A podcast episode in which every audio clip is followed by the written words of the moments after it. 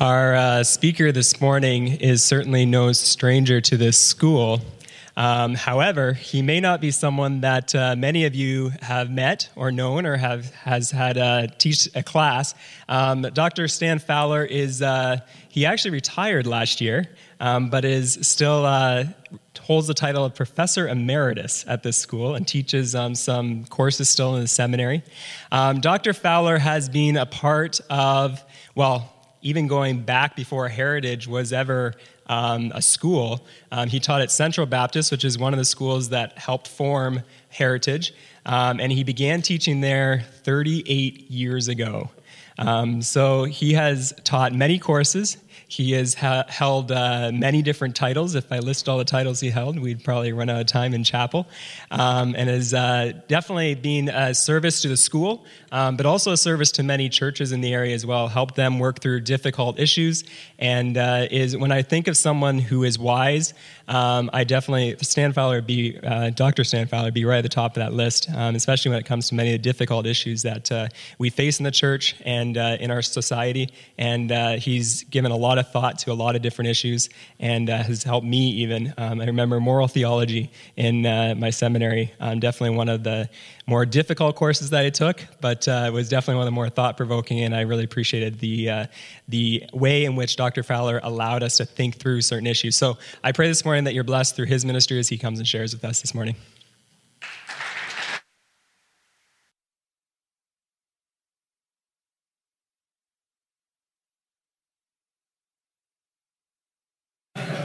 Um, Professor Emeritus means really old.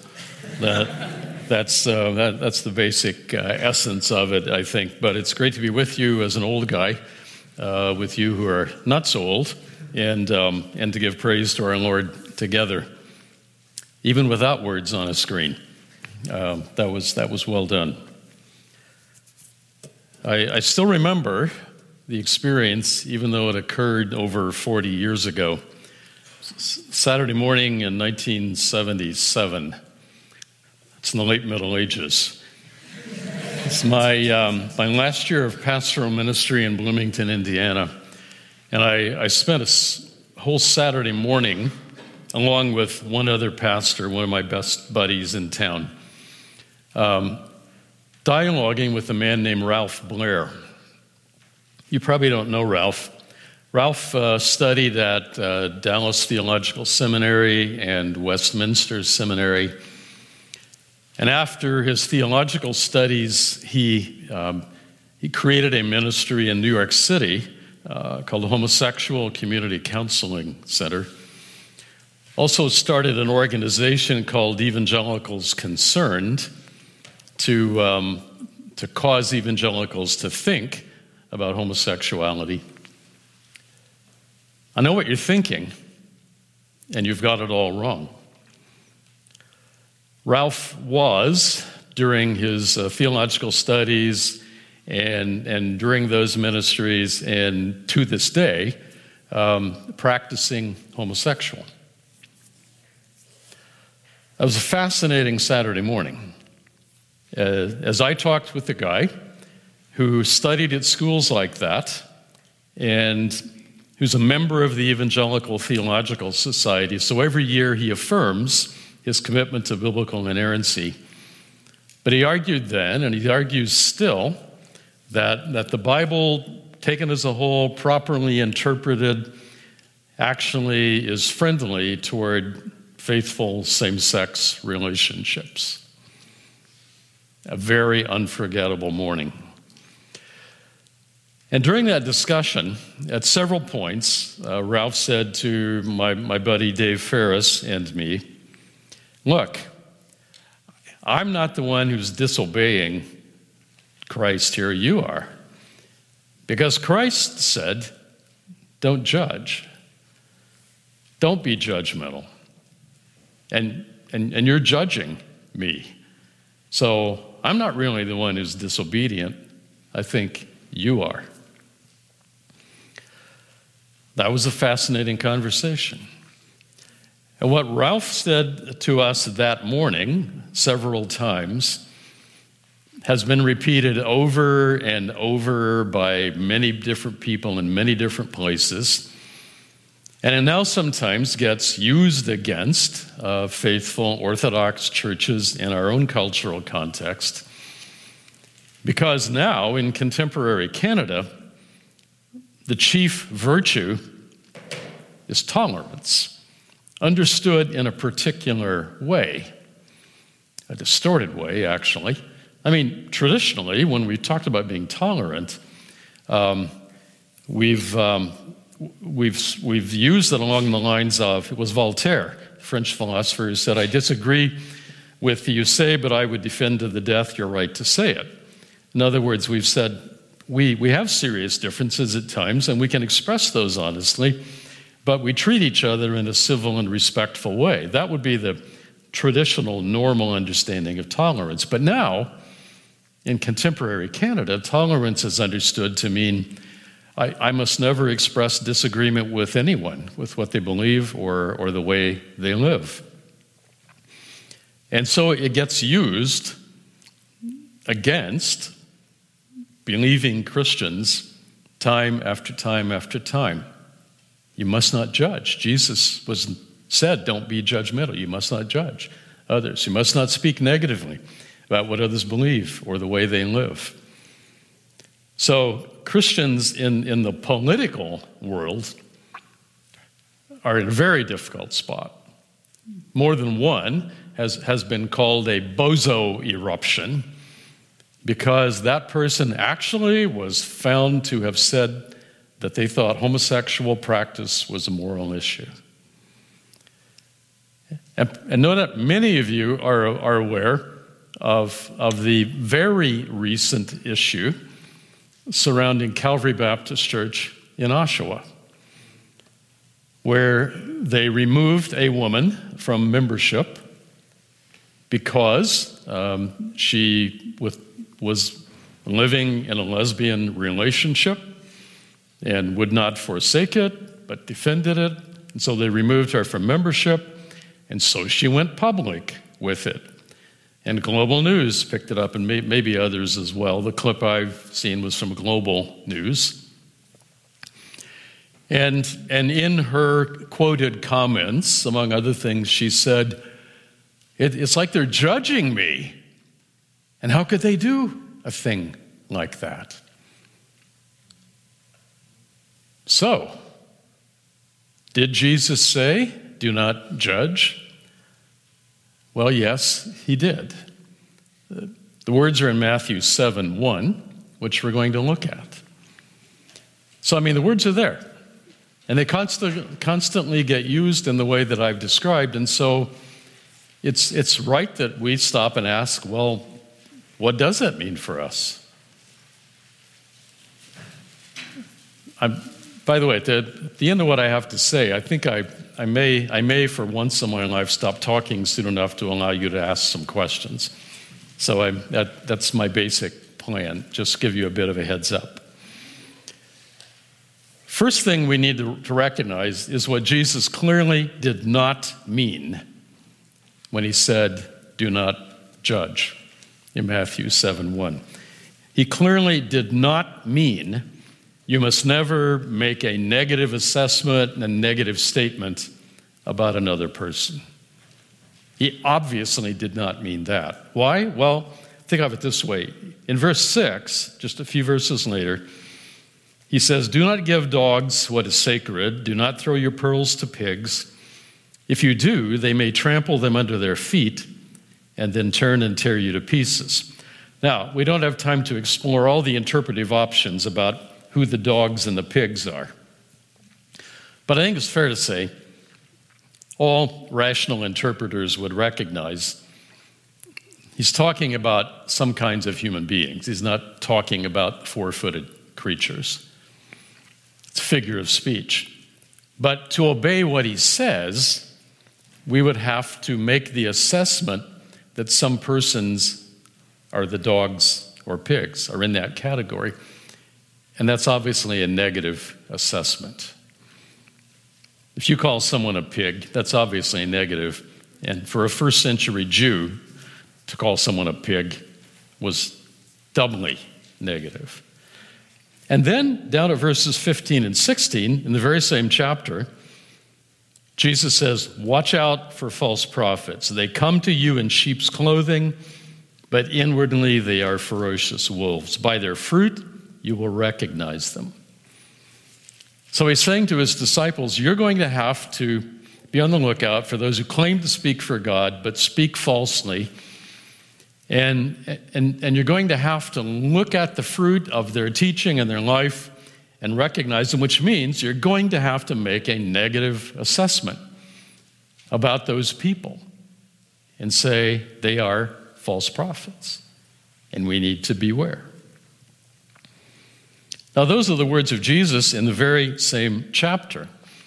If you go beyond the words of Jesus to the teaching of his apostles that we find in the rest of the New Testament, you find the same sort of thing.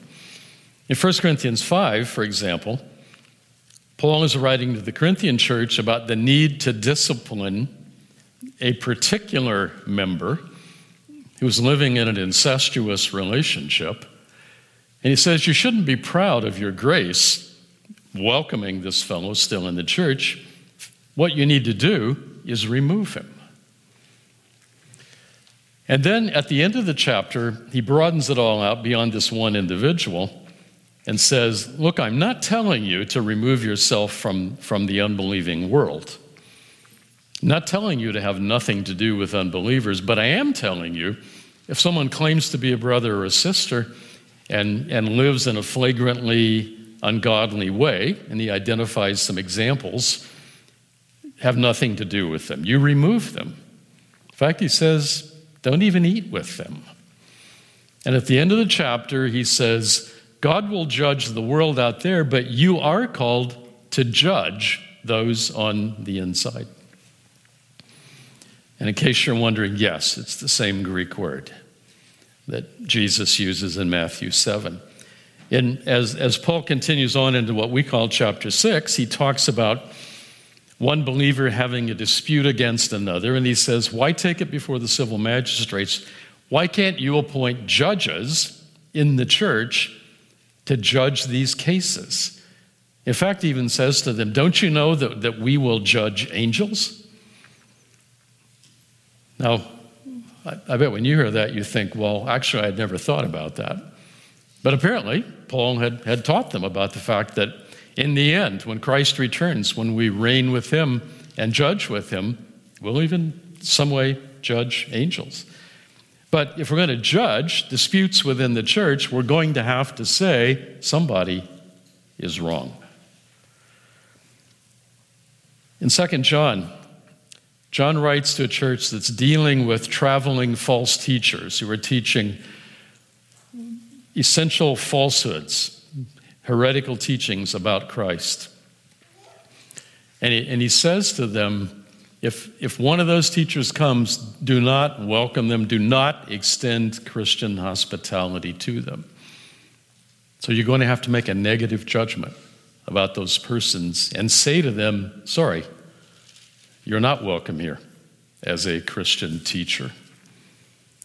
In 2 Timothy 4, when, when Paul encourages Timothy about his ministry of the word, he says, As you proclaim the word, you need to reprove, you need to rebuke and encourage. And he talks about the right way to do it, but included in what ministers of the word are to do is to rebuke. That means making a negative judgment and calling people to change. In both 1 Timothy and Titus, Paul writes to his assistants, whom he's left in, in two different places, about the, the kind of criteria that people have to meet if they're going to be appointed to church office. So he says if, if men are going to be appointed as overseers or elders, they, they have to meet some criteria. They have to be the right kind of people. And if all that's to be applied, then the church is going to have to say about some people, with regret, you don't meet the criteria, a negative judgment. In Revelation 2 and 3, we have the words of the risen Christ to the church, seven churches in Asia Minor. And, and at least five of them include significant rebuke, a negative, judging word from the risen Christ himself. But, but here's what I'd like to do I'd, I'd like to be able to go back in time to the first century and, and, and dredge up resurrect from the dead, I guess we'd have to. Bring up a bunch of people who actually heard Jesus, met Jesus, heard him teach, uh, observed his lifestyle, and ask them was, was Jesus really a non judgmental kind of guy? I'd, I'd like to, to dredge up a group called the Pharisees. Have you ever read Matthew 23? Jesus' words to the Pharisees, in which he tears several strips off of them for their hypocrisy manifested in various ways. Just imagine it. So, so we bring back a group of Pharisees and, and we set them down in here in our chapel, and, and we say to them, Look, it, the word on the street is that Jesus was a very non judgmental guy who, who never said a negative word about people and told others, don't you say negative words about what other people believe or what they do. Is that the case? Tell, confirm it for us that Jesus was totally non judgmental. The Pharisees would die laughing at the thought that Jesus was placid and non judgmental and never said negative things about other people. I mean, I, I, I think I've showed you enough already for us to agree. Whatever Jesus meant when he said, do not judge, he did not mean you must never say anything negative about another person. You must never make a negative assessment of, what, of the way, way other people live or what they believe. Clearly did not mean that. Well, what then did he mean? Well, here's the point at which we remember it's amazing what you can learn when you actually read the text. So we ought to do that, do the radical thing. And, and the first thing we notice is that he did not say, do not judge, period. It's not the end of the sentence. He said, do not judge, or you too will be judged. For in the same way you judge others, you will be judged, and with the measure you use, it will be measured to you. In other words, you will be held accountable to the standards of judgment that you use. Paul makes the point in Romans 14 that whatever doesn't proceed from faith is sin, and there he means whatever doesn't, whatever we do that doesn't arise from a belief that what we're doing is actually right is sin. He makes the point in that chapter. If, if things are, are clean in themselves, but if someone regards something as unclean that in fact is clean, if he regards it as unclean wrongly, but he does what he regards as unclean, then for him it is unclean. It is sin. We, God holds us to account to live up to our conscience, at least. I mean, our conscience may be wrong, but, but at the very least, we're held accountable to live up to it. So his point is before you judge somebody else, you need, you need to stop and ask Am I really willing to live in a way that, that meets that standard? In other words, when Jesus says, do not judge, and finishes the sentence, do not judge or you too will be judged, he is saying, do not judge hypocritically, which he goes on to explain in verses 3 to 5 with, with this um, hyperbole. Why do you look at the speck of sawdust in someone else's eye and pay no attention to the plank in your own eye? How can you say, and let me take the speck out of your eye, when all the time there's a plank in your own eye? You hypocrite? Whoa, that was judgmental language, wasn't it? You hypocrite, first take the plank out of your own eye, and then you will see clearly to remove the speck from the other person's eye. And so, Jesus points to the fact that, that we human beings are unfortunately very capable of finding faults in others really easily because the fault already resides in us. So he puts it in these graphic terms. You, you, you look at your neighbor and you say, you know, you, you got a little, you, got a speck in your eye. I mean, I really should help you get that out. Let, let me work on that. All the while, he says, you have a board in your own eye that somehow you, you have a way of looking around or over, under, beyond, somehow. And isn't it true in human experience that, that often, often, people who become very vocal and critical of others on particular points actually have the same problem. Psychologists call that projection. The fact is, we're easily oblivious to the way we really are. Now, I've learned that the hard way over the years. Um, I learned along the way that one of the reasons I could easily see the uh, sloppiness and, and failure to keep their rooms clean of my sons was the shape my desk sometime took. And my wife said to me, When was the last time you dusted your desk or your bookcase? Well, it was sometime this century, I can assure you. I, one, of the, one of the ways I first learned it um, was, uh, was, was back in seminary when I, when I took my first preaching course. I, my, my preaching professor at Dallas Seminary was Haddon Robinson, who, who became famous later on when he wrote his book, Biblical Preaching. Haddon was a wonderful guy Haddon revolutionized my appreciation for the possibilities of preaching, Haddon, Haddon helped me not become a cynic about the possibilities of preaching. I owe him a huge debt. He was here uh, for the, the very first of our Heritage Seminary preaching lectures back in 1995, and he came back around 2008 or 2009 gave the lectures again. When he came that second time, I introduced him, and he said, It's great to be back here at Heritage Seminary. Good to be with Stan Fowler. When I was a boy, my mother used to take me to hear him preach.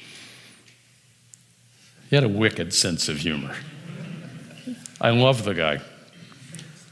But, but when he was talking in class about preaching and gestures, he said, one of the things you need to avoid is the holy triangle.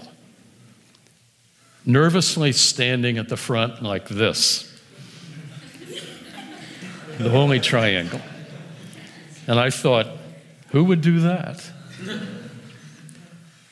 And then, yeah, you know where it's going. And then, in, in a practice preaching experience, which was video recorded, which I had to watch with Haddon, there I stood preaching to the class, like so.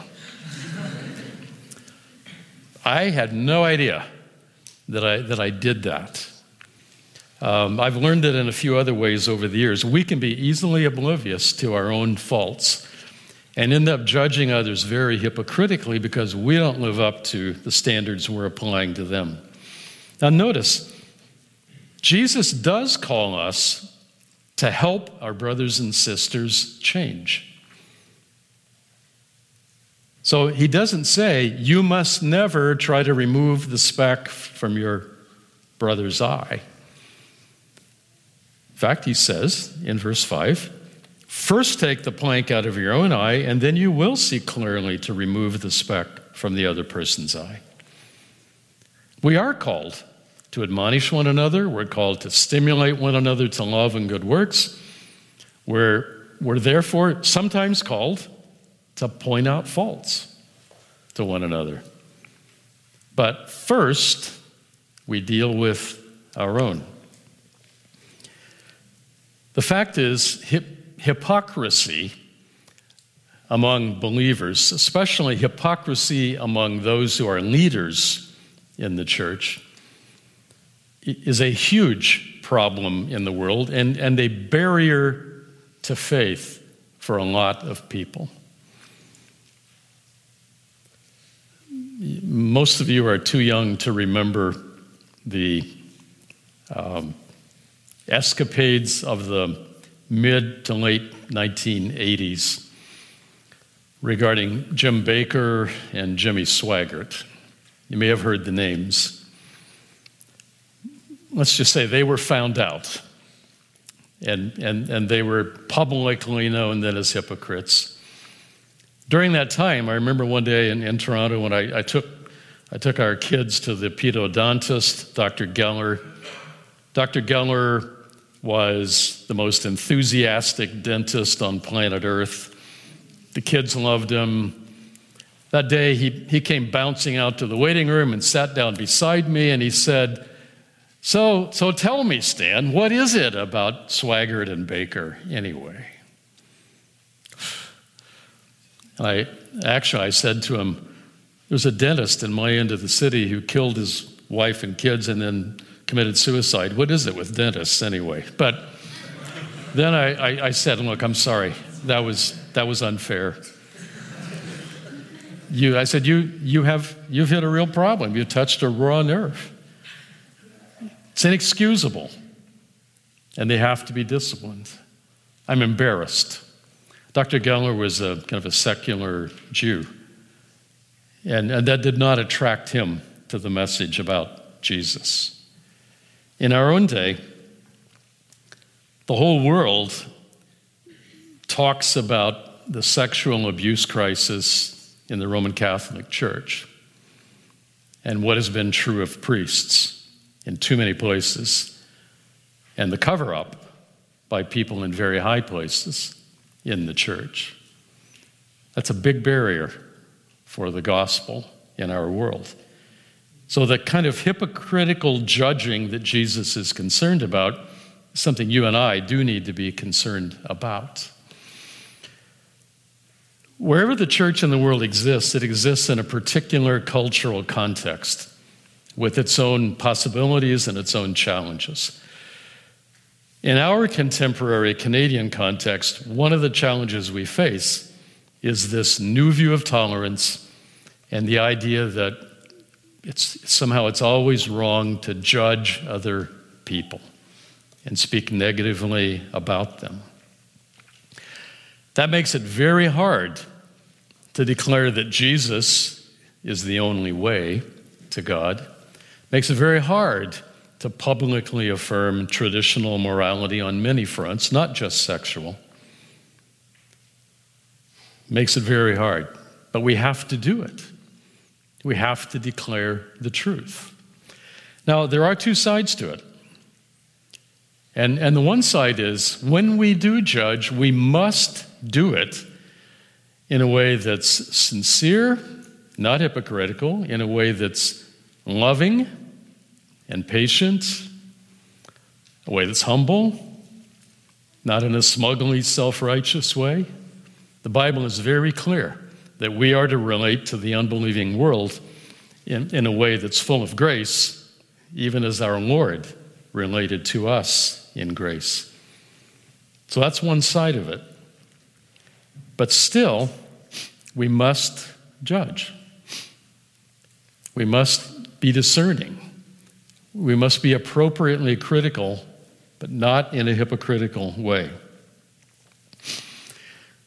You see, people realize ultimately, I think, if pushed, that, that the statement, do not judge, you must stop judging people, absolutely, is a self defeating statement because if I say to you, you must stop judging others, I am judging you for your words. I am judging you for what you do. We all judge, inevitably, necessarily. So I told you about what happened in 1977 with me and Ralph that Saturday morning. About probably 10 years ago now or so, I, I was asked uh, by the Evangelical Fellowship of Canada to write a blog post on their Christianity.ca website. And so I wrote one uh, on this theme Is it ever right to judge? In the first paragraph, I gave a very brief summary of that meeting with Ralph Blair in 1977. Over the space of a week after it went off into cyberspace, I got emails from people around the world the majority of them positive, some of them not so positive. But about a week after the, the blog appeared, I looked at, I, I fired at my computer and looked at the inbox, and I saw Ralph Blair judging. And I thought, this is going to be an interesting day. So I opened the email, and, and Ralph said, A friend of mine gave me the link to your blog. I'm trying to remember the occasion. Please refresh my memory.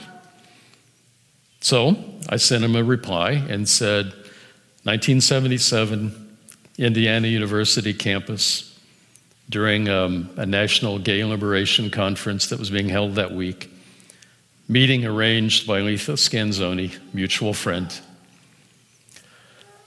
And, and then he wrote back and said, if I told you that you were wrong to express your honest, biblically rooted opinion about homosexuality, then I ask your forgiveness for telling you that. Because, he said, obviously, we all have to be discerning and sometimes make negative judgments, and you are right that Jesus does not call us to never express a negative assessment of someone. Now, Ralph and I still do not agree about homosexuality, but at least we agree about judging. That Jesus never said, you must absolutely never judge. What he did say is, you must never judge hypocritically. So, if someone says to you sometime when you express an opinion that is negative about someone, um, you, you must stop that. You must not judge. You might want to ask them, Are you judging me for what I said?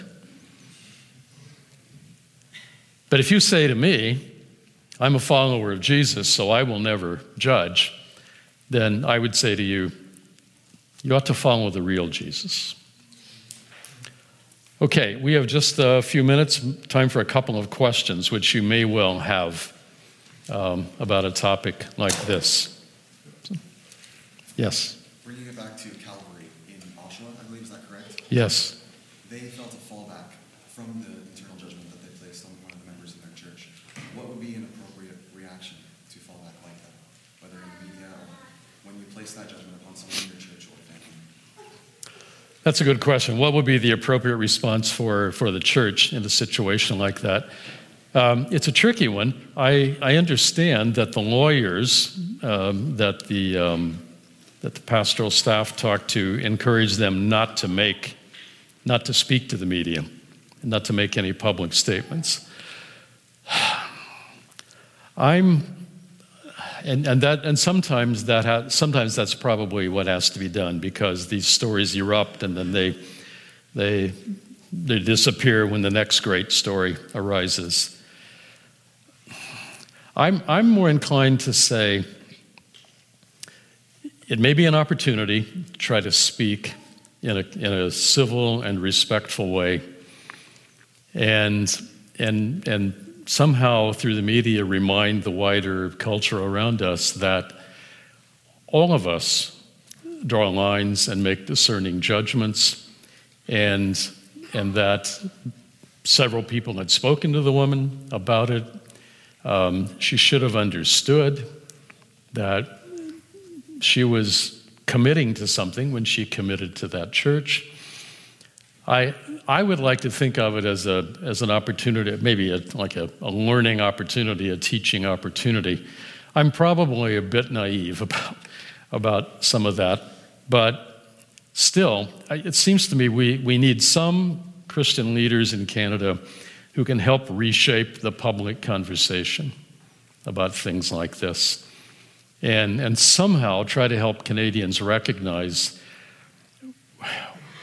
we, we, can, we can have our serious differences and talk about them openly. That, without, that doesn't mean we're hateful and bigoted. Somehow we have to make that point. So, but, but we obviously have to be careful in the way we communicate with, with the media. Good question. Yeah.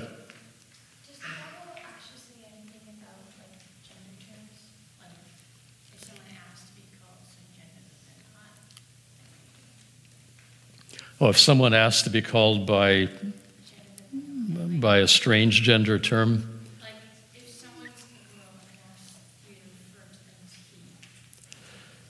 Yeah, did you hear the question? What, what do you do if, if, if someone you know, a friend, a friend who is, let's say, female, says, actually, call me whatever male name the person wants.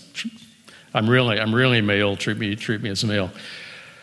I, that's a really difficult one. I'm not sure there's, a, there's one way to do it in every case. I think for someone like Jordan Peterson, he's done the right thing in a public setting to say, look, that's a tyranny I'm not going to subject myself to. But if it's a friend, I might well say to the person, look, you need to understand where I'm coming from. I, I really believe for these reasons you need to accept yourself as God has made you and, and not rebel against that. But I, I, I'll, I'll address you in the way you want to be addressed. I'm, I'm as, as a concession, but you got to understand that it's very hard for me to do this because I really think you, you shouldn't make that choice.